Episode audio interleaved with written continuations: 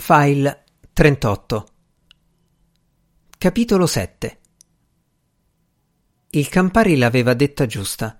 La morte non si augura a nessuno. Però era anche vero che nessuno scampa in eterno. Aveva chiosato Bazzi Vinicio, mentre Bazzi Birce e la sapienza domestica stavano aspettando di capire dove voleva andare a parare. Pur augurando alla Tripolina altri cent'anni di vita, non si poteva evitare di considerare che, per quanto potesse durare, non ne aveva certo per molto. Uè, magari muoio prima io, aveva detto Bazzi Vinicio, toccaferro. Però, insomma, guardando le cose da un punto di vista pratico, così come gli aveva detto il geometra, se si volevano mettere le mani avanti c'era una bella cosa da fare senza aspettare che la vecchia morisse.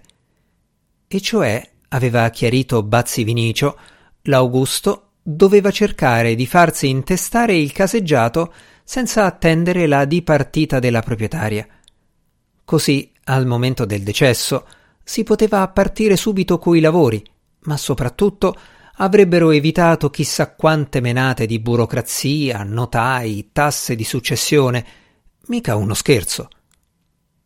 La capirà lui che conviene e non c'è niente di male, chiede Bazzi Vinicio. Perché non dovrebbe? interviene la sapienza domestica guardando la figlia. Bazzi Birce capisce che tocca a lei. Ha una missione da compiere, ma decide di lasciar passare le feste. Passate le feste, una sera. Ascolta, Ciccino,